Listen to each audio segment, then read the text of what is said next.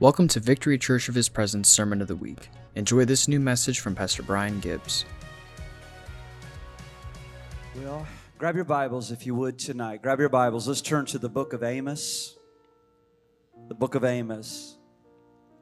So, Lord, help me to communicate this very effectively, Lord. Just keep me right in the pocket, right where you want me, Lord. Right where you want me. May this message carry such weight of your presence, Lord, such weight of your word, weight of the anointing tonight. In the name of Jesus. Lord, let your word just be so rich. And Holy Spirit, we just ask you even now that you would surpass what I'm able to say and what I'm able to articulate in the natural. Holy Spirit, we just we pray now together that you speak and you release words of life, words of life into the house and into the men of God and women of God, those online tonight, those that will watch this days from now, weeks from now. In Jesus' name. Amen.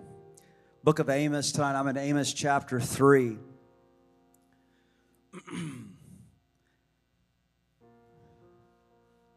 Book of Amos, chapter 3. I'm going to begin to read in verse 7 and 8 tonight.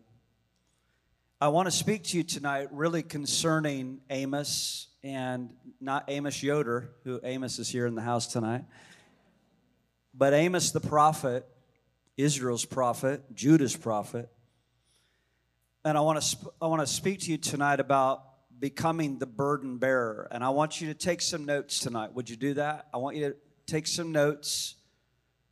Listen well tonight, but I want to speak to you about really how to become the burden bearer of the Lord because that's what Amos's name literally means burden bearer. So I want to speak to you tonight concerning those lines, how to handle and how to carry the heart of God. And then I want to speak to you concerning God's plumb line this evening. I'm going to stay right in the pocket with the Holy Spirit. I don't feel like I'm really going to thunder and preach this message. I just feel like I'm supposed to, well, I'm just going to release it. How about that? How about that? Amos chapter 3, verse 7 and verse 8 Surely the Lord does nothing unless he reveals his secret to his servants, the prophets. A lion has roared. Who will fear? Who will not fear? The Lord has spoken. Who cannot prophesy? Oh, let's read it together again. Surely the Lord does nothing unless he reveals his secret to his servants, the prophets. A lion has roared. Who will not fear? The Lord has spoken who can but prophesy? Wow. What is he saying here? He says, when you hear the sound of the lion, when you hear the sound of the roar, when you hear the sound of our lion king, you will not be able to help yourself but to proclaim his word. The roar of the Lord will become so alive within you, it will so get you pregnant with His word that you become a voice and you too begin to thunder. Are you with me? When I was a boy, adolescent age, I remember when this word was going down into my spirit about the Lord reveals his secret things to his his servants the prophets and i remember kind of a, really a fascination 11 12 years of age just kind of whirling around with that and i didn't ask the lord to be a prophet but i did ask the lord to talk to me and that he would share things with me and that i would be his friend and that he would speak to me and i I desired God to share secrets with me. I desired a relationship and a friendship with God in such a way that He would speak to me. And I know most of you in this room feel exactly that way. Amen. Jesus does something, and put it in your notes tonight. It's in John 15. I didn't give the scripture to you guys in the back. But in John 15, Jesus says, I, I no longer call you servants. And why am I drawing attention to this? Because God says, in the earth, I don't do anything unless I reveal it first to my servants, the prophets. Then Jesus does something radical in the new covenant, and he says, I no longer call you servants, but I call you friends. Because servants really don't know what the Father's will or his intentions are, but I call you friends so that you can share in that portion and that you will know what he is doing. Amen? He said, No longer do I call you servants, for a servant does not know what his master is doing. I call you friends, for all things I have heard from my Father, I have made known. I've made known to you. Meaning, God desires to speak with you. Meaning, God is actually always speaking, but it requires friendship with God to hear Him. Are you with me tonight? I want to talk to you a little bit about Amos. This is important. What does his name mean? Write it down tonight. It means burden bearer. Prophets uniquely carry the burden of the Lord specifically for nations. Let me say that again. Prophets uniquely carry the burden of the Lord specifically for nations. What is what is the burden? Okay? This is this is very important as we're laying a foundation tonight. The burden of the Lord is actually when God lays his heart upon your heart. Now, we've had a lot of teaching in the body of Christ about the laying on of hands. We did that tonight. There was a new girl up here tonight, and I just whispered in her ear. She's brand new here. I've, I've never prayed for her. But I whispered in her ear so that she would know. I said, You don't have to worry about anything up here. You'll never be pushed down in this church. I'm just going to pray for you. That's important. That's important. My point is this there's been a lot of teaching about the laying on of hands, but what I'm talking about is the laying on of hearts. It's when God lays his heart upon yours. If you are going to become a man or a woman that's going to be a burden bearer, you're going to be someone who cares about the heart of God. I've talked about this long and hard the last four years of this church since this church was birthed. There's a big difference between just loving the presence of God and loving the heart of God. And I, I know, I, I understand that some people may think, man, you're really splitting hairs on that. And it may even bother some people. I don't say it to be provocative. I don't say it to bother people. But I'm telling you, we've seen a lot of people in the church for a long time love the presence of God and then go out of the presence of God and live like a yo yo. We've seen a lot of people love the presence of God, then find them down in bars downtown Sarasota. I'm not kidding. You have to be a person who loves the presence of God, but also cherishes the heart of God. Someone who's in a covenant doesn't just love, Doug doesn't just love Monica's presence, although he does. And Monica has a wonderful presence about her. And the church said, Amen. Well, well, sure, Doug loves her presence, but he's in a covenant with Monica. And what that means is when you're in a covenant, you love the heart of that person. You don't just love their presence, you don't just love how they make you feel. You love their heart, you protect their heart. Do you see the difference? Amos was a burden bearer. It's where the Lord shares his heart with an individual, where the Lord can actually start sharing his feelings Wow, uh, Brian, really? Yeah, I want you to contemplate that tonight. That God has feelings. That's right. That's why the Bible says, do not quench the Holy Spirit. Do not grieve the Holy Spirit. God has feelings. You need to write it down tonight. God has emotions. God has emotions, men. God has feelings. God has dreams. God has intentions, God has burdens, burdens that He shares. I grabbed this right out of the first book that I wrote, Unstoppable and Unquenchable Fire. The, the cry of intercession that comes from you is according to the weight and the burden that grieves you. Did you grab a hold of that? The cry of intercession that comes from you is according to the weight or the burden that grieves you. How does that happen? It comes through friendship with God. It comes through friendship with God. See, Jer- Jeremiah, we're, we're going to get to Amos, but Jeremiah, he's known as the weeping prophet. But he was an ordinary man until he encountered the weeping God. And the weeping God shared and laid his heart on Jeremiah's heart. And he shared his intentions and his purpose and his dream. And he shared with Jeremiah, this is what I'm grieved about. This is what is grieving my heart. And I want to share with this Jer- with you, Jeremiah. And when he shared with Jeremiah, Jeremiah became the weeping prophet because he encountered the weeping God.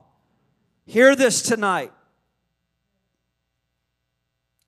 What happened to Jeremiah was when he encountered God this way, he started viewing and understanding the gravity of life much different. And there's such a superficial, surfacey place about much of the church culture in America, even in this crucial time. There's such a shallow, superficial pool that goes on in the church. And sometimes I honestly wonder at times, I wrestle in myself, my God, Lord, can you really find a people who you can really burden?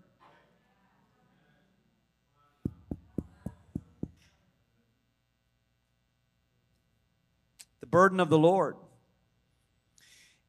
I, I want to say this. Oh, Lord, how do I say this? See, when you start talking like this, you, you need to beware. You need to beware because if you're a person that just wants to hurdle over the burden of the Lord and get to the good stuff, you're missing it. If you're a person who just wants to hurdle over the burden of the Lord to get to the good stuff, you're missing it. You don't get to the grace of God without going through the cross. You don't get the grace of God without going through repentance. Come on, church. You don't get you don't get grace until you go through the hard place of repentance. Grace is a gift. And it's to be celebrated. It's not to be abused.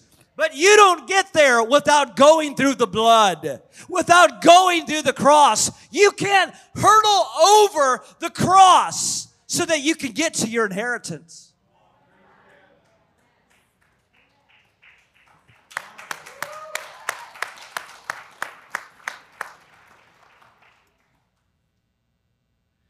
The burden bearer.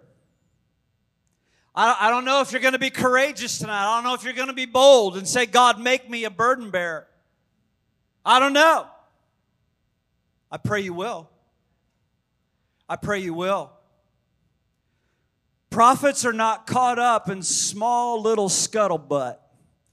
Now, I'm going to tell you what that means in the Greek and in the Hebrew and Aramaic in a little while. Scuttlebutt. Put that in your notes. Don't you lose track of it. It's powerful. Prophets, prophets are caught up in their friendship with God. And when they're caught up in their friendship with God, God takes them to a heavenly vantage point and He lets them see a landscape far greater. They're obsessed with what God is obsessed with. Oh, you got to hear this tonight. See, God is obsessed with tribes. Tribes. God is obsessed with people groups. God is obsessed with the, the First Nations people of the United States of America. Can I get an amen? Come on, church. Can I get an amen in here? There is a reformation that God is obsessed about right now coming to America. There is a reformation that God is obsessed about coming to America. That's why the enemy is doing everything he can right now to try to take down this beloved nation. He will not succeed. How? Amos, write this down. Amos is the first, he's the first of those called the writing prophets, writing prophets. He prophesied during the time of King Uzziah and King Jeroboam. Now, Amos is from the southern kingdom. Let's, let's do some tracking here. The southern kingdom is called Judah. Everybody shout out Judah. The northern kingdom was called Israel. Shout out Israel. Now we know that Jesus was from the tribe of what? He was from the tribe of Judah. This is the lion tribe. Come on, somebody shout lion tribe. Do I have any lions and lioness in, in the house tonight? there you are. You're in the right house. So Judah was to the south, Israel was to the north. Put this in your notes tonight. Look at it later. 1 Kings chapter 12. I'm going to give you several scriptures I'd like you to actually grab during your time of reading this coming week. First, 1 Kings chapter 12, the northern kingdom was ruled under a man named Jeroboam. And with natural eyes, historical eyes, when it came to Jeroboam, he was a very successful militant leader for Israel. He generated, Jeroboam generated lots of natural wealth, lots of finances for the nation. Uh, he led with phenomenal war strategies as well. But here's the catcher, okay? Through the eyes of God, to the heart of Amos, it was a completely different story. While everyone else was obsessed with his military wit and his, his financial wit and his ability, God was looking through another lens. And he had to tell the prophet what was really going on something completely different. Jeroboam's leadership actually led the nation into apathy. He led the nation into idol worship. And we're going to get into that in just a moment. He led the, wor- the, the nation into sexual immorality. He led the nation really into major injustice against the poor. And what I'm, what I'm doing, I'm painting broad strokes throughout the book of Amos for you right now. And I encourage you to read those nine chapters this week. The Bible tells us this it tells us that Amos, he lived amongst a group of shepherds in the city of Tekoa. Now, where's Tekoa? It's a small little town. It's, approx- it's approximately 10 miles south of Jerusalem. Now, what's interesting, Amos makes it very clear in his writings. This is, this is interesting. I'm in Amos 7 now. Go there, Amos 7.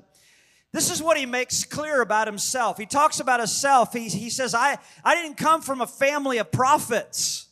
He didn't even consider himself to be a prophet. Isn't that interesting? that, that Amos, he didn't even consider himself to be a prophet. Now, listen to this meager re- resume that Amos has here. This is a powerful portfolio. This is what he says about himself. Amos chapter 7, verse 14 and 15. But Amos replied, I'm not a professional prophet. I was, I was never trained to be one. I'm just a shepherd. I take care of the sycamore fig trees. but the Lord called me away from my flock and told me, Go prophesy to the people in Israel. Oh, you got to grab hold of that. I'm not a professional prophet. I was never trained to be one. I'm just a shepherd. Do you see his humility? I'm just a shepherd. Look at these words, powerful words. I take care of sycamore fig trees. But the Lord called me from my flock and he told me, Go and prophesy to my people in Israel. I want you to grab hold of this. I want you to catch this afresh tonight. When the lion roars, who can but prophesy? When the lion roars, who can but prophesy and speak his word? I want to tell you again God is raising up shepherds after his own heart. In this hour, you hear me online tonight.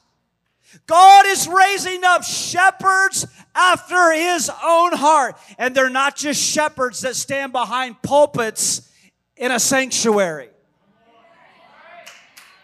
You don't have to have a pulpit in a sanctuary to validate that you're a shepherd.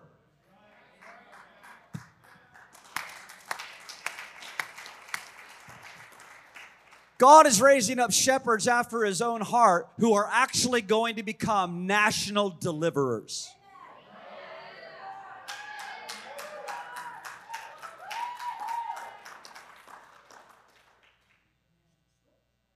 That's exactly what he did with Moses. Moses was out shepherding the flocks of Jethro till God tapped him and said, uh, Look over here. Look into my fire. Turn your head. Look into my fire. Let me say some things to you. Because when the lion roars, who can but prophesy? See, if you're going to become a friend of God, a real friend of God, it's not going to be all sweet. That's why I like to say around here victory's about no hype, no gimmicks, real Jesus. Because if if you become a burden bearer, God's going to share things with you that are going to hurt you.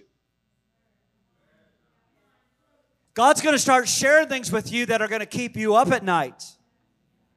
And Lord knows how the church insulates themselves from the heart of God so much on that because they just want to say God is in control. And the reason they want to say God is in control is because they're lazy.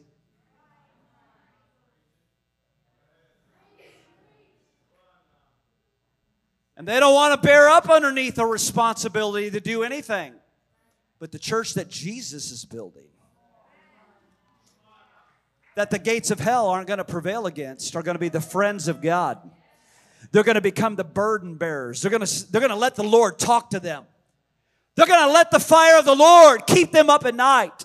They're going to let the Lord teach them how to pray through the night for America, pray through the night for Governor DeSantis, pray through the night for Florida. Pray through the night for Ukraine.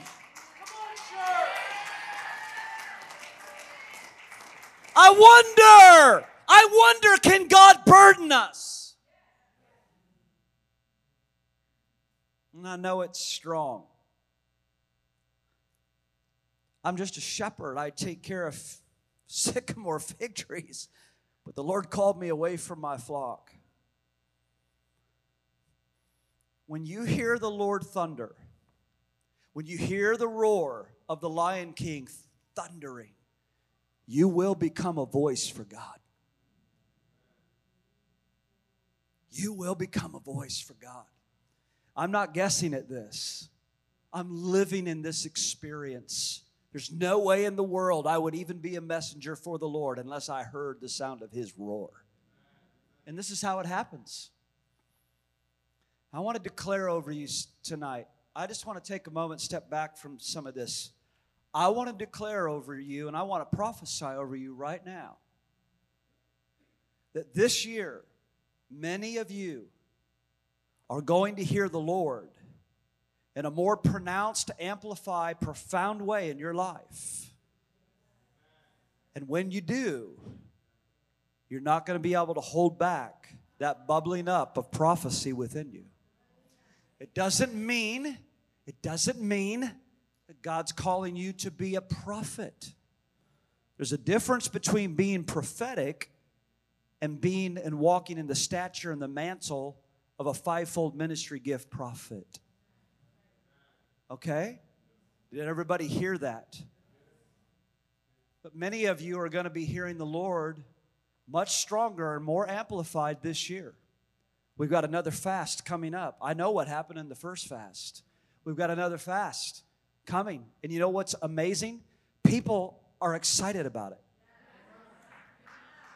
They're ready for it. You know why? They want to hear the Lord, they want to be with the Lord.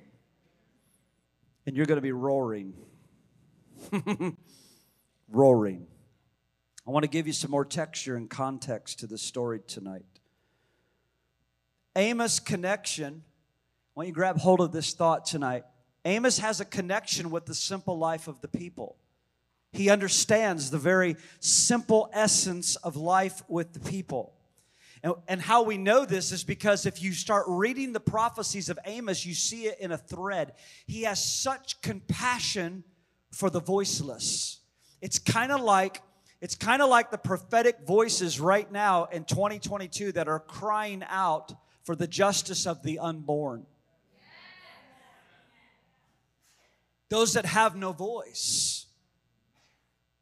Amos starts crying out because God starts putting within him, he's, I want to put it in my terms. Amos, I can hear the cry coming up out of the people. And now I'm going to open the ears of your heart and I'm going to start letting you hear it. And I'm going to lay my heart on you and I'm going to let you start feeling it. And when you do, you're going to start carrying this burden. Are you with me? Historically, the Bible tells us throughout the, this time of Amos, there was great prosperity, great prosperity. It's under the, the king of Uzziah, King Jer, uh, Jeroboam. But unfortunately, don't miss this point. You might want to write it down. The people of Israel, they actually misinterpreted prosperity as a sign of God's blessing. You need to let that sink in. This is a big point. I'm going to say it again. Unfortunately, the people of Israel, they misinterpreted prosperity as a sign of God's blessing. Well, wait a second, Brian. You just prayed prosperity over. I know that. I'm talking about these people. Okay? Stay with me. Stay with me. Now, Israel and Judah they have reached this, at the time of Amos, they've reached this new political high, new military favor, new military heights now. But spiritually, they're at an all time low. And that's what God is speaking to Amos. They're boasting in their strength. They think they have it all. They, they, they've got prosperity, but they don't even have me in their midst. It sounds familiar, doesn't it? The rich were living in luxury, the poor were being oppressed. And here's the kicker immorality was widespread throughout Israel. It sounds much like America. The rich were living in luxury, the poor were completely oppressed, and sexual immorality ran rampant. You know, it's amazing to me in the last two years amazing. As the Holy Spirit is issuing, you hear me, those of you online, the Holy Spirit has been issuing the greatest altar call on planet Earth. And yet, people are arrogantly and boastfully and pridefully coming out everywhere to indulge in their sexual immorality. And entire movements are demanding that we bow down to their golden calf and worship it. I'd like to ground those golden calves up and make them drink it. That's Bible. That's Bible. I said that's Bible. Don't miss the point. Here's the point. In the era of Israel, the judicial system is now completely corrupted. You study the book of Amos, you study it. Read Amos. The judicial system is completely corrupted.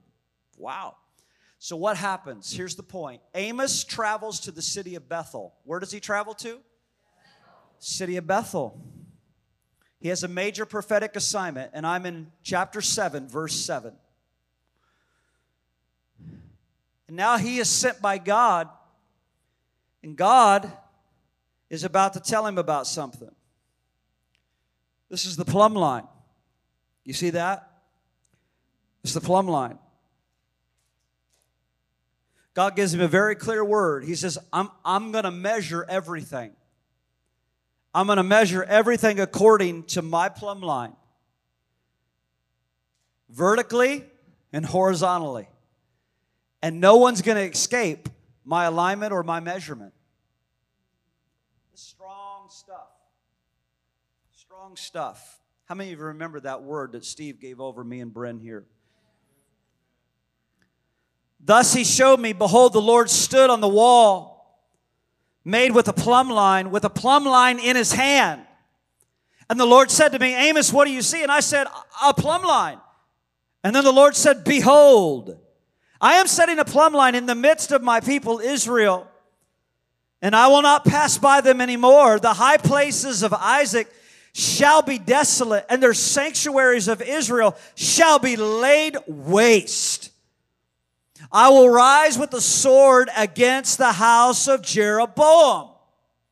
And Amaziah the priest of Bethel, sent to Jeroboam, king of Israel, Amos has conspired against you in the midst of the house of Israel. The land is not able to bear up all his words.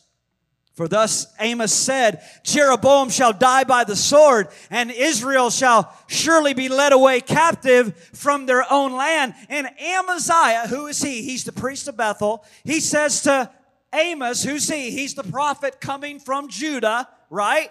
Listen to what he says. Go, you seer, you prophet, go, flee to the land of Judah. There eat bread and there prophesy, but never again prophesy at Bethel. For it is the king's sanctuary and it is the it is the royal residence. You see what he's saying? He's saying you're not in your territory, Amos. Are you seeing it? He's saying you don't have any jurisdiction here, Amos. You don't have any authority to be saying what you're saying over here, Amos. Are you with me? He's saying, Amos, who, who made you the new sheriff in town? then Amos answered and he said to Amaziah, I was no prophet nor was I the son of a prophet. I was a sheep breeder and a tender, a, a tender of sycamore fruits. But then the Lord took me from my flock, and the Lord said to me, Go and prophesy to my people Israel. Now I want you to catch this. He's in a very humble place. All he's doing is being obedient to the voice of the Lord. And I want to say over you tonight, victory, be obedient to the voice of the Lord. When you hear the Lord roar, say what he tells you to say. Do what he tells you to do. Don't look for consensus. Don't be calling everybody and trying to get everybody else's approval. If you hear from the Lord,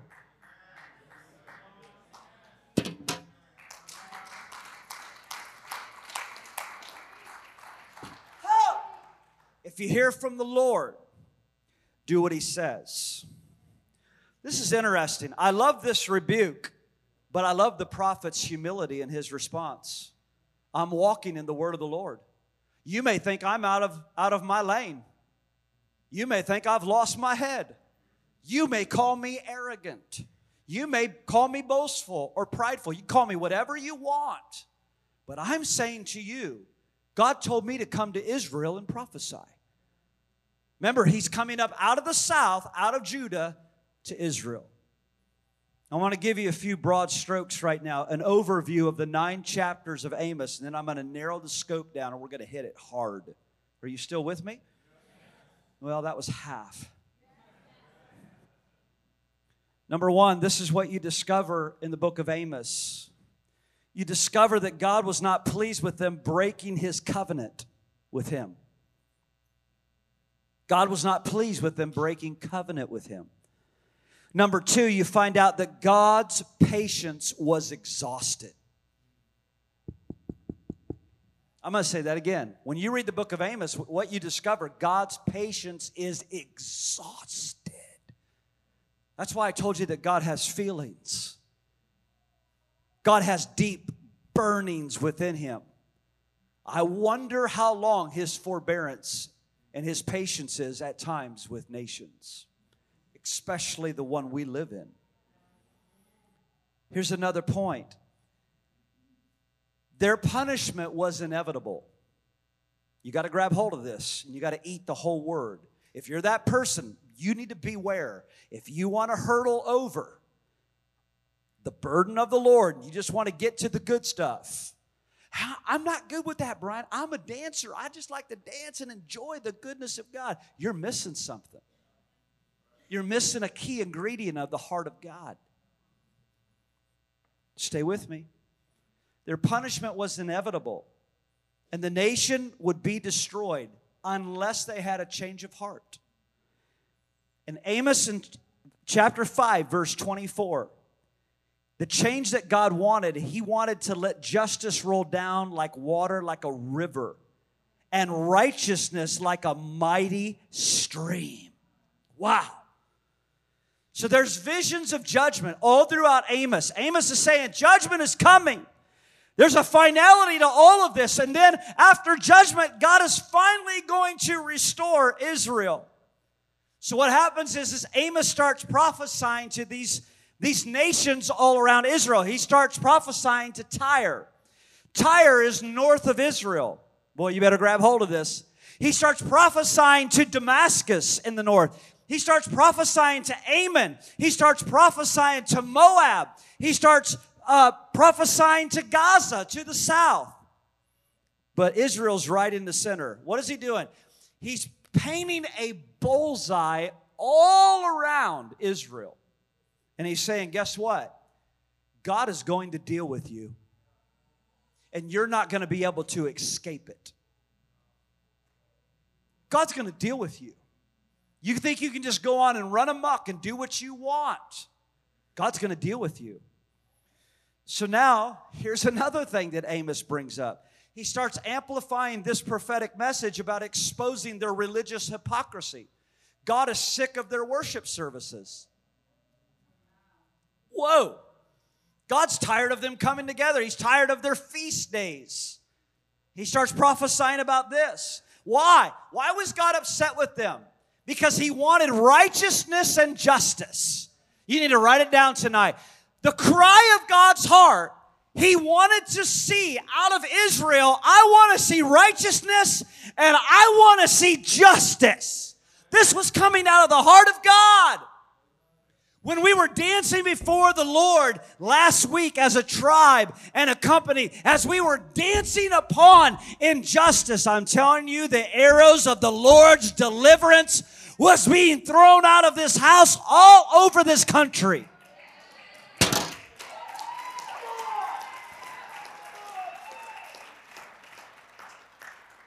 You need to grab hold of this. God is burning. There's a burning in God's heart. I want to see righteousness. I want to see justice flow down like a mighty river. See, that ain't sweet little Jesus floating around in a white nightie looking like Brad Pitt. Long flowing blonde hair, blessing, floating around, blessing people. No, no, no. No, that's the intensity of the lion. That's the lion's roar. Show me righteousness. It's kind of like the Lord saying, jump. And on the way up, we say, how high? I want righteousness. I want justice. Listen, guys. Oh my gosh. Lord, open our eyes. That's why the ecclesia, the church that Jesus is building in this hour, you keep hearing the beating of the drum. Let there be righteousness. Let there be justice. Let it be exposed. My God, church, I'm going to come and get you tonight. Let there be righteousness.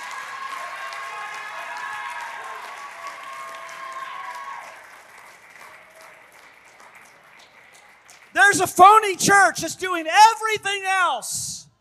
There's a phony, shallow, superficial church in America. They're staying as far away as they can from the beating of the drums, crying out.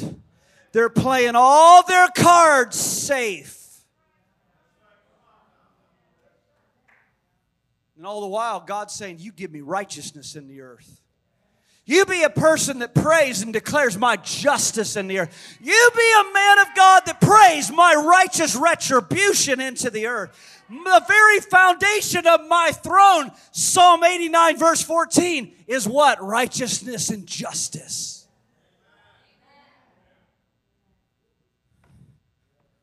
I'm just starting to preach. I'm telling you what, it's like fire in my bones. And I didn't plan on going this hog wild.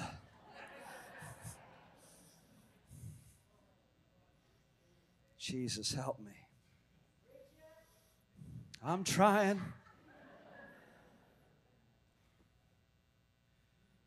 Amos gets real practical in his prophesying. I want you to grab hold of this. He says, The way that you treat your neighbor reveals your relationship with God. The way that you treat your neighbor reveals your relationship with God. You better hang on to your seats tonight, guys. I'm going somewhere. God's taking me there. Jesus said, Matthew 22, He said, What is, what is the greatest commandment? Love the Lord your God with all of your heart, soul, mind, and strength. What is the second greatest commandment? Love your neighbor as yourself. Love your neighbor as yourself. Grab hold of this tonight. I'm going to circle back around to that. Amos 5, I want you to look at something. Amos 5, verse 21. Are you there? Shout if you're there. All right. Shout when you're there. Come on. Amos 5 21. Here's God. I hate, I despise your feast days, and I do not savor your sacred assemblies. Though you offer me burnt sacrifices and your grain offerings, I'll not accept them.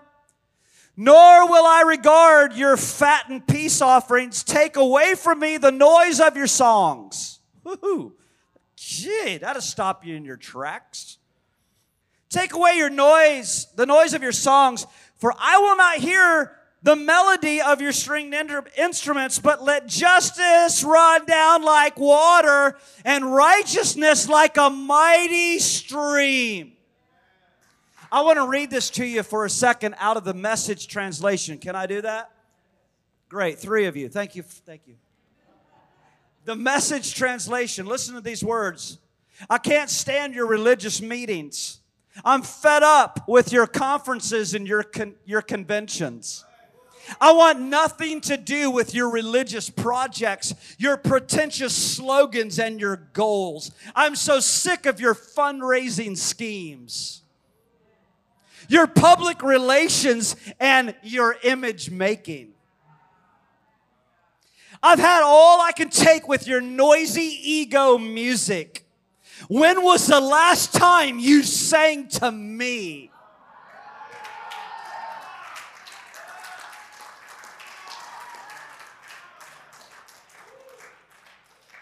Do you know what I want? This is God. Do you know what I want? I want justice and oceans of it.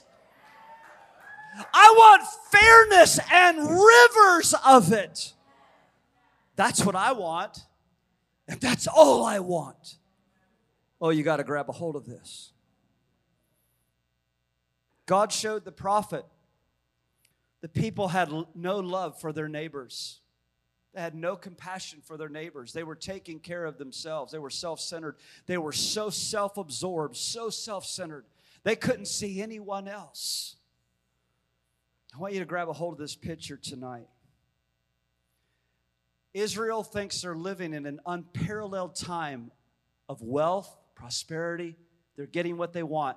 And God raises up a humble shepherd in the Southland, full of fire in his belly, and takes the journey into Jerusalem to cry out against them and say, God's coming. He's coming with his plumb line. And he's going to measure you up. And if you don't align with what he has said, you're in trouble.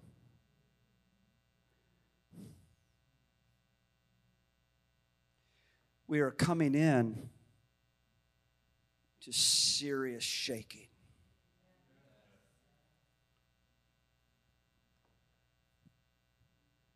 Reformation's coming, but it's going to be so messy and so difficult and so painful. And it's going to require us to make massive sacrifices and I wonder if we can be the people who can bear up under the burden of the Lord. Let justice roll down like water and righteousness like a mighty stream. I'm about ready to close. Righteousness, put it in your notes tonight. It's this Hebrew word, testazak. Testazak. It's T S E D A Q A H. And this is what it means it means to be in right relationship with God and man. This is very important. It's not just being in right standing with God, it's God and man. What is justice? Justice is actually the concrete actions that you take to make right any injustice that is happening. It means that you you rise up and you speak out. It means you become the banner of the Lord. You allow the Lord to take you in his hand and become the banner and say, This is, this is the righteous standard. We're not letting go of it. Hear this tonight. So, 1 Kings chapter 12, put this in your notes. I can't show you everything tonight. 1 Kings 12. Jeroboam set up two golden calves for the people to worship, two golden calves for demon gods. The first demon god he demanded that they worship was the demon god of Ashtoreth. The second demon god he demanded they, that they worship was the demon god called Anat. The third demon god was the, the god of Baal. And what happened was is when they started worshiping Ashtoreth, when they started worshiping Anat, when they started worshiping Baal, this is what happened. Social injustice broke out everywhere. They forgot about everybody. They were self-absorbed, self self-indulgence reigned. Slavery happened. Sexual immorality was happening. They started abusing the poor. Chapter 5 verse 14, God says, "Seek me that you may live. Seek me that you may live." I'm going to give you a real big key tonight Second Kings chapter 17. Put this in your notes. Second Kings chapter 17. Guys, if we can worship for an hour and a half, you can stay with me. That was pretty weak. I said, if we can worship an hour and a half, then you can stay with me. Some of you, you're about ready to go to sleep. Wake up in Jesus' name. Wake up and receive a word from God. Wake up and receive a word from God.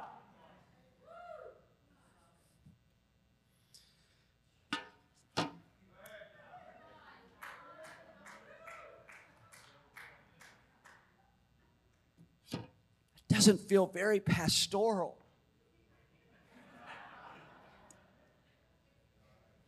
Love you. 1 Kings 17, let me tell you what happens.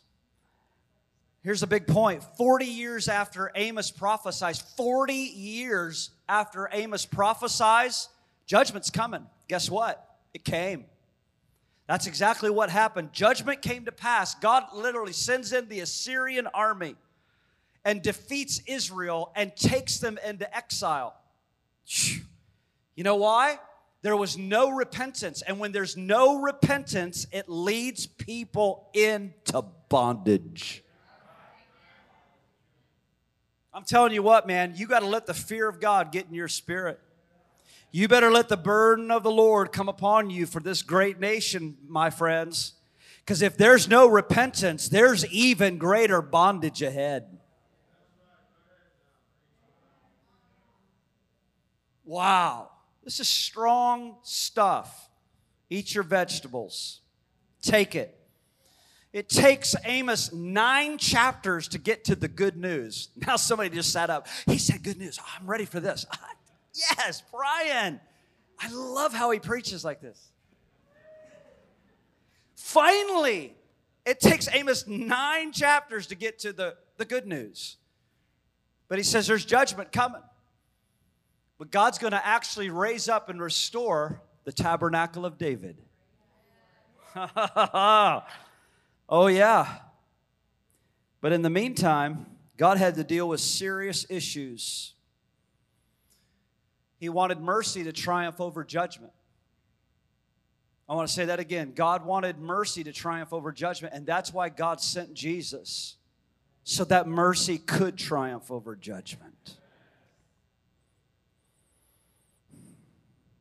I want you to write this down tonight. This is a big point. We have to learn, we have to learn that true worship should always lead to justice. We have to learn that true worship will always lead to justice and righteousness and loving our neighbor. We're not going to be the church that just dances before the Lord, takes our flags, gets wild shouts. We're going to get we're going to be the tribe and the people. Amen. We're going to be the tribe and the people who get before God, access the throne. We shout, we dance, but when we go out of here, we're going to speak the word of the Lord in love. We're going to be firm. We're going to be strong. We're going to be resilient, and we're not going to back down. And you know what? You can love people with tough love. I'm going to say that again. You can love people with tough love. It doesn't have to be all roses. Again, it's amazing. People, people want all the inheritance without going through the blood. They want all the inheritance without going through repentance. That day's over. It's been long over. Somebody just has to say it. That's why I'm saying it. what are the odds? That's why I'm saying it.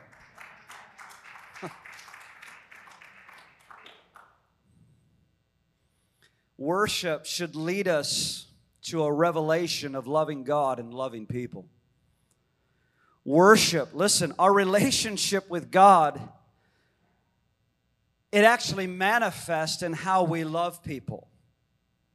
The test of every revelation, the test of every revelation that God gives you will be tested in the soil of relationships. You can't say you love God and then you go out and you mistreat people. Here's this is big. Gosh, help me, Lord. The foundation of God's throne is what? Say it. Two words. It's. Say it again. It's. And where is the throne of God?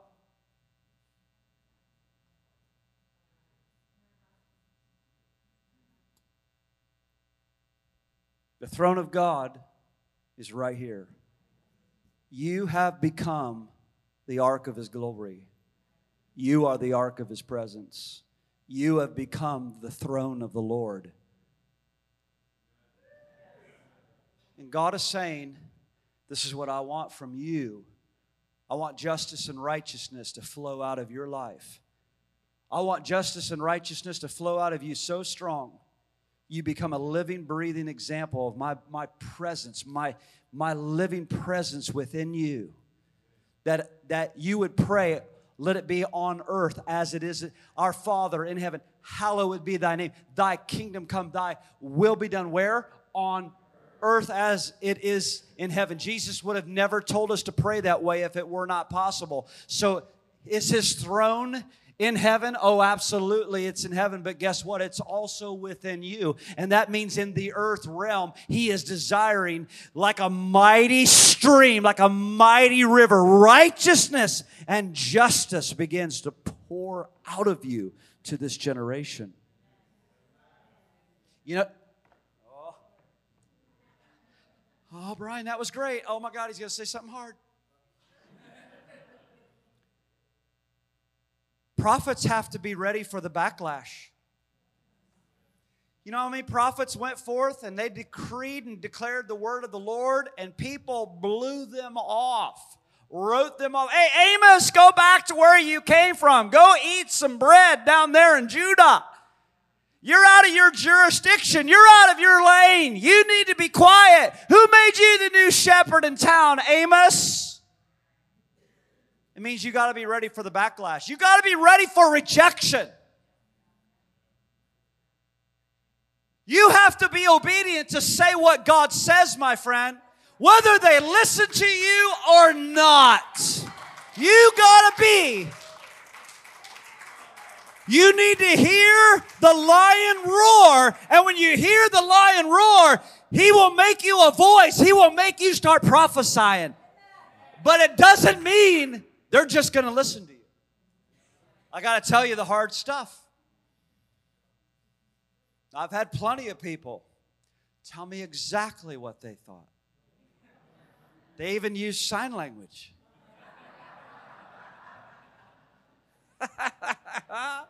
I'm being nice. How does all this apply to us, Brian? Where are you going with all this? Well, that's a good question. I'm glad you asked. And I'm wrapping it up right now. Injustice is permeating the world right now. I, all, oh my God, church, all you got to do is look north to Canada. All you got to do is look north to Canada. Injustice is permeating the world. And what's terrible is that Christians often turn a blind eye to all this stuff. They don't even want to talk about it. They want to just get in church tomorrow morning on Sunday, sing a few good songs. But all the while, God's like, okay, thanks for your worship service. Yeah, you didn't engage in what I'm crying out for in the earth. I'm demanding righteousness and justice.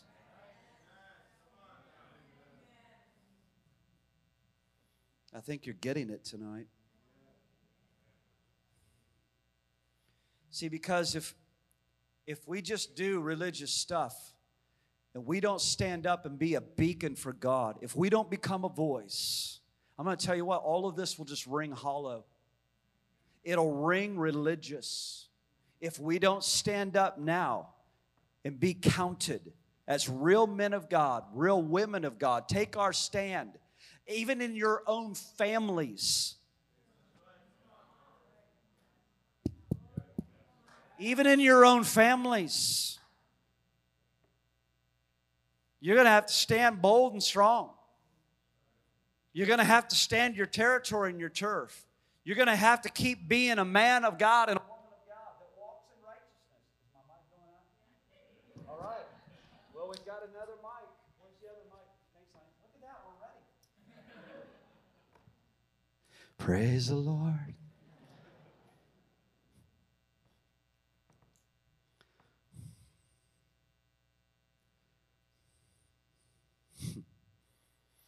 How many of you find yourself falling into this trap at times, whether prioritizing prayer or doing righteous acts? I'm talking about having prayer with action, with righteous action. It's not either or, it's both and. Prayer is pa- paramount. Prayer is everything. But if you don't take your prayers and put them on legs, take your faith and put them on legs and go speak and decree and release and touch people. You see what I'm saying? Is this making sense? Is this connecting? Hmm. All right. Yeah, I'm going to leave that alone. These, these last two points can turn into another hour.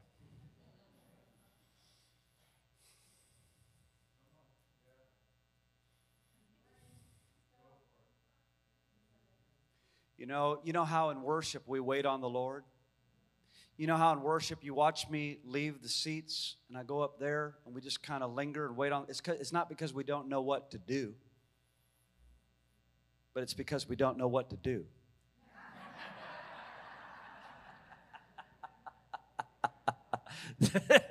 Some of you just got that bing.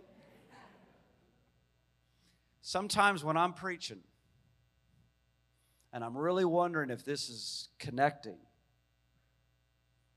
Because sometimes it's like sometimes it's like the word can just hit people right in the forehead and bounce off and it's rolling around. Rolling around the floor like marbles. We were we were at the movies one night years ago. Me and Bren, Josiah, Victoria, Hugo, is that what it was? We're in Lakewood Ranch. This is a great story. I've got the mic. It's a great story. I'm sitting here, Brenna's sitting here, Josiah, Victoria. Bren's got this economy size mega bag of peanut M&Ms. Glory to God. I was excited. I was like, those are mine. Glory to God. I'm calling those into my life.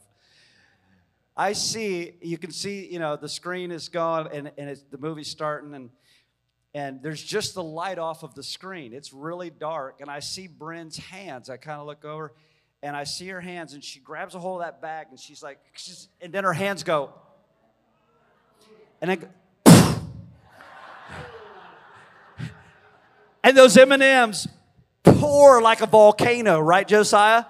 Pour up like a volcano all over her lap, and and and how many of you been to the Lakewood Ranch Cinema?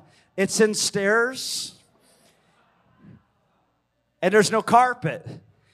And those M&Ms went down and then went down and then went down and then went down. And now they're on the main floor and they're rolling all over. It was quite a moment. We laughed about that this week. Sometimes I'm trying to watch and observe what God is doing. And, and my, my great hope is that this isn't bouncing off of you, this is connecting to you. Because this is where I feel I need to wrap it up. God is calling us to be a burden bearer.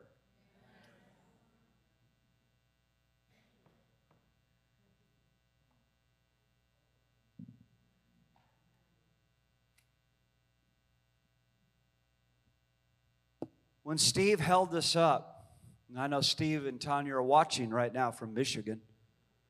When he held this up, this plumb line, and he said, God has made you guys a plumb line to this city and this region. It wasn't just a word for Brian and Bren, although it is a very, very personal word for Brian and Bren, because God spoke to me when He told us to move here. He said, I'm not sending you to that city to be respectable. I'm sending you there to be responsible for the spiritual destiny of that region. That can sound really haughty and arrogant unless God really said it to you. God said, I'm not sending you there to be respectable, I'm sending you there to be responsible for the spiritual destiny of that region. And I'm telling you what, it has beat the living daylights out of me in a way that I can't even explain to you. I don't have words to explain it. I have oceans of tears, and my wife knows it, to try to explain it. God is wanting to make us, you, a burden bearer. He wants to lay his heart on you. He wants to put his emotions on you, his heart, his feelings, his desires, his dream. And if he does it, it'll burst you open. Some of us really fight to hold back our feelings. We fight the tears. We fight what's really happening because sometimes it's just like a volcano in us. And sometimes you come in here and you try to keep that packaged up. You shouldn't. You shouldn't. This is the place where you need to let it burst. This is where you need to let your passions grow and your passions burst for God. And get possessed with his feelings, get possessed with his heart. Let him lay his heart on you so that you start feeling what God feels. You want, to, you want God to open your, your ears so you start hearing the cry coming up out of this region. You start hearing the cry of the injustice, the injustice in this region the sex trafficking in this region, the abuse happening in this region, the pharmaceutical bondage over people's life in this region.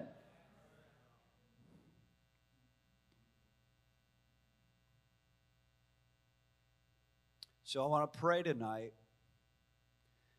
that we would take this very soberly and serious. We would become the burden bearers of the Lord. And I pray that you'll be courageous and pray with me right now. I want you to stand tonight. Josiah, if you'll go ahead and put that on for me.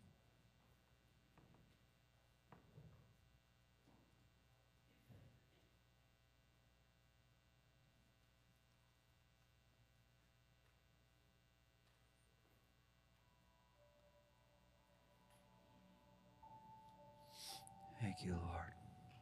Thank you, Lord.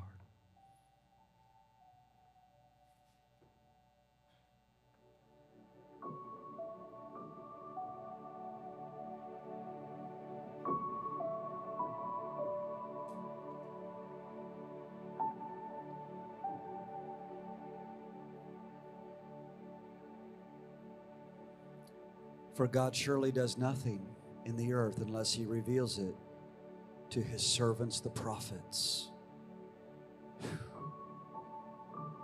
Oh my God. A lion has roared. Who will fear? The Lord God has spoken. Who could but prophesy? Lord, we care about your heart. Jesus, we care about your heart. Lord, please share your heart with us.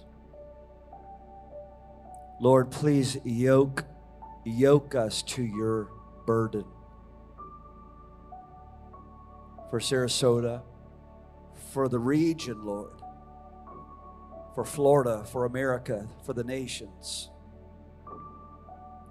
Yoke us to your burden. Teach us to pray. Teach us to pray. Teach us the realms of intercession. Teach us the pathway, Lord, into deep prayer so that we can experience miracles with you. Miracles for a city, miracles over a region, national miracles awaiting us. Come on, lift your hands tonight. National, national miracles awaiting us, Lord. Regional miracles awaiting us, Lord. Right here in this city, right in the streets, in the house, and then out on the streets, miracles. Carriers of the burden of the Lord. Lord, raise up men of God in this house to be burden bearers. Raise up women of God in this house to be burden bearers. Increase, Lord, our spiritual weight as we wait upon you. Increase our spiritual weight. Let us put on spiritual muscle in this house, Lord, to bear up under the weight that, that you want to give us the weight of your glory, the weight of your dream, the weight of your purpose, the weight of your purpose, the weight of your power, the weight of your power. Let it be, Lord. Let it be.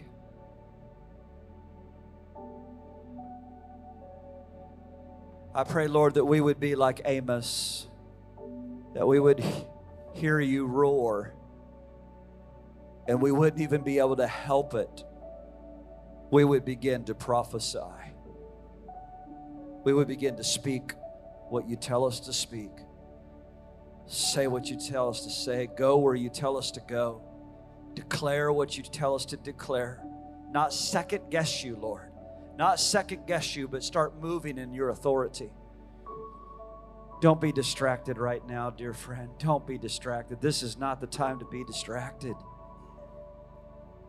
Jesus.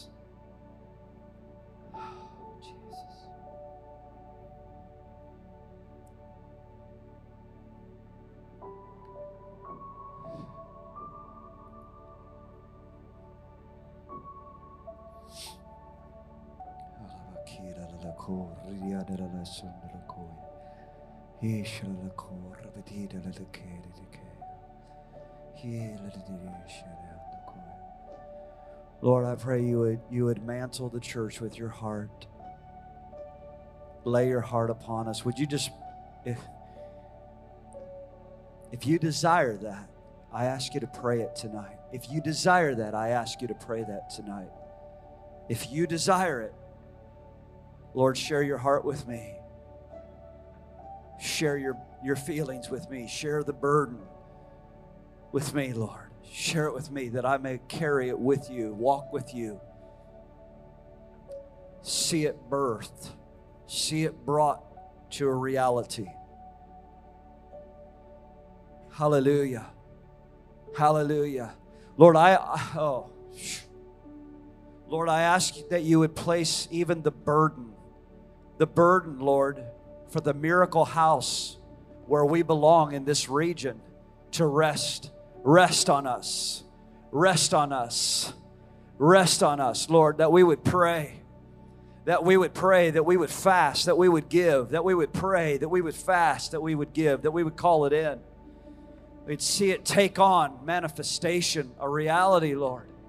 Miracles, miracles, miracles, miracles, miracles.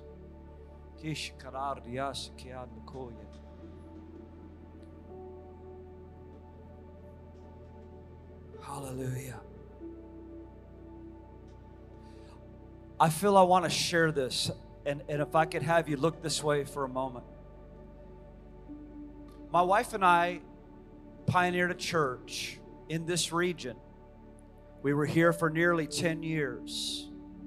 God called us to Dallas, Texas. We were basing out of Christ for the Nations Institute with Dutch Sheets. Dutch was the director at that time, and the Lord called us, opened the doors for us uprooted us out of the city. We turned over that church. That church went a, a very different direction under that new leadership. It's sad to say. So, during that first almost 10 years, I'm going to be, can I be vulnerable with you? Seriously, can I? there were many times. I, I remember when our church went from 200 to nearly 450. I remember the growth. I remember the swell. I, re, I remember the excitement. I remember being on the brink of a property.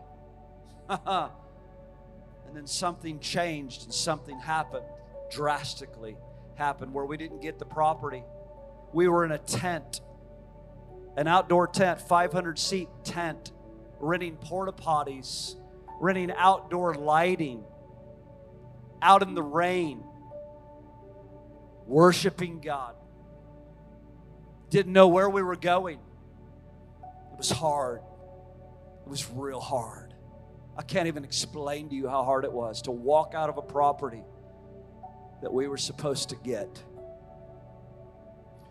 Here's my point there were many times in that first 10 years I would feel like, God, please, God, are the people grabbing hold of the burden of the Lord for this city and region? Or are they just coming to the church, watching me preach, listening to me preach, listening to me thunder, and walking away and not carrying the burden? I wrestled all the time with it. I wrestled all the time with it. And then I would see God giving some that would be bold, courageous, take hold of it.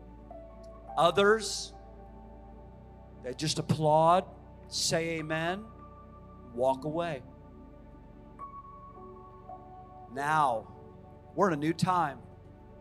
We're in a new time. This isn't the old, is it? It's not the old time, this is the new time. And amazingly, God called us back to Sarasota, stunned us, offended us, offended us. God gave my wife a prophetic dream. Are we still rolling? Are we still alive? We're still good? I want the people to hear this. God gave my wife a prophetic dream about us returning here. I'm not even going to go into the details of it. But boy, it shook us up. It was hard. We came back to this city. We lived in an RV parked right next to this church for three months. It was hard. God, what are you doing? What are you doing? What do you want us to do? I was flying in and out speaking at conferences. I was flying in and out and going to Washington, D.C. Then I went to Israel with Steve. And when I was in the city of David, God spoke to me about what I had authorization to do in this city, about getting back to his original intention and the original dream that he had given me that we would establish an apostolic beachhead. And he blessed me and told me to do it. And four years later, here we are. Here we are. And I want to say to you tonight, I, I, I want to be, I want to just be bold with you, as I am. It's time. It's time for everybody to take hold of the burden of the Lord. It's time for everybody to take hold of this vision. Now, I'm not saying that because I'm afraid, like, oh man, uh, uh, who's really. No, no, no, no, no. I'm telling you, it, this is imperative. We are at a crossover moment. Because if you don't get this now, if you don't grab a, listen, if you don't grab a hold of this right now, when we come into the blessing and you didn't grab a hold of this, you could be blown out of it. Because you didn't go through the sacrifice of bearing up under the burden, and now you just think you're in celebration in La La Land. And you're going to be dancing and dancing, but you never paid the price. This is a hard word. Most shepherds will never talk to anyone like this because they're scared to death because people will take, they'll walk right out the door, they'll take their tithes and offerings with them. I'm not worried about it. I'm not worried about it. God's building this house. But if you don't take hold of the burden, there could be some turbulence. I implore you tonight, take hold of it. Y'all okay? I mean, really, are you okay for me talking to you like this? It's hard, isn't it, Brent? But it's the truth. It's the truth. I'm going to close with this word. Everybody, please look this way and don't be distracted. I'm telling you, awakening and revival will cost you everything. I'm going to close with this. It will cost you everything. You think it's just going to cost Brian his reputation? oh no. It's going to cost you everything to endure. What God wants to do, the weight of God's glory that He wants to pour out on us is going to require that we sell out completely. We sell out completely. It cost Jesus everything. Why in the world that we, we would think that it cost Jesus everything, but it, it's not going to cost us everything to follow the Lord? Are you kidding me? But that's what the silly gospel in America has taught everybody. It's going to cost us. And now is the time that you take hold of the burden of the Lord. I think I've been very clear with that. Serious stuff. Because we're coming into an epic time of shaking, but also into an epic time of victory and triumph. Incredible outpouring of the Spirit of God. The greatest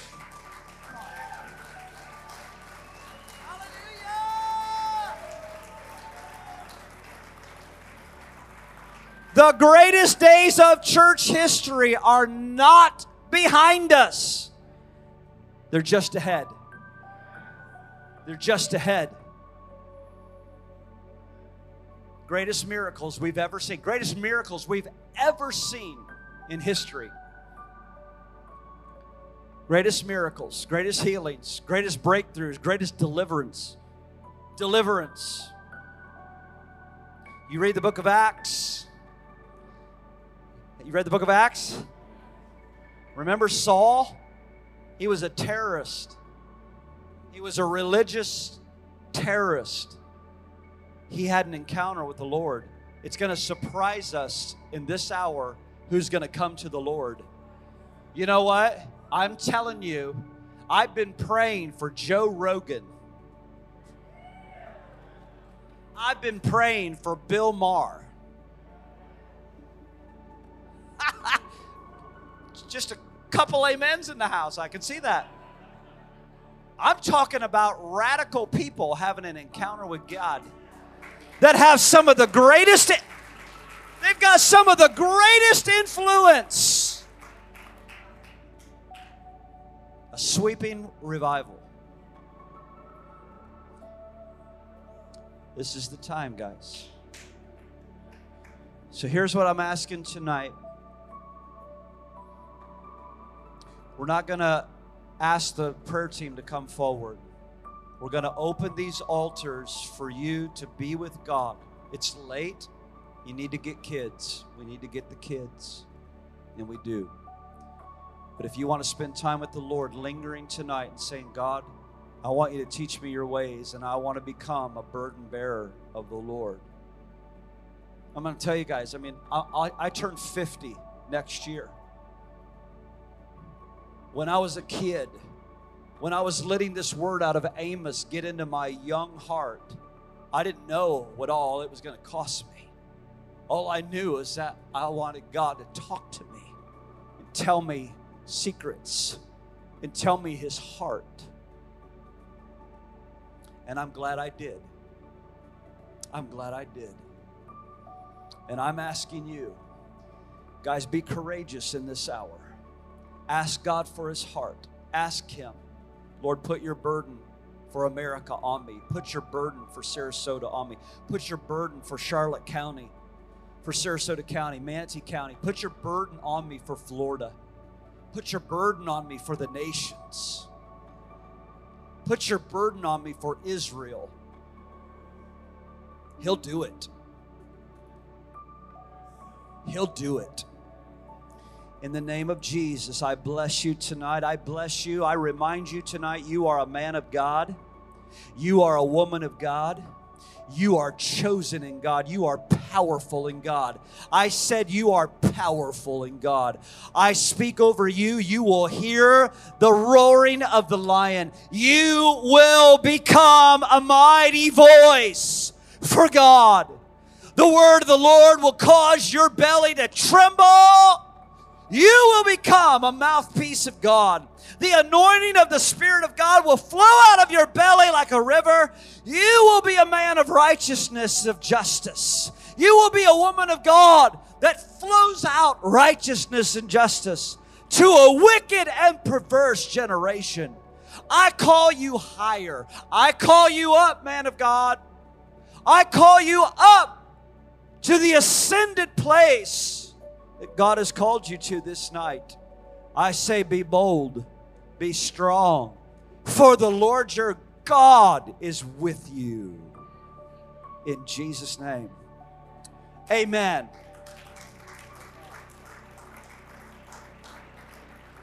Good night, everybody. The altars are open. Good night. We love you.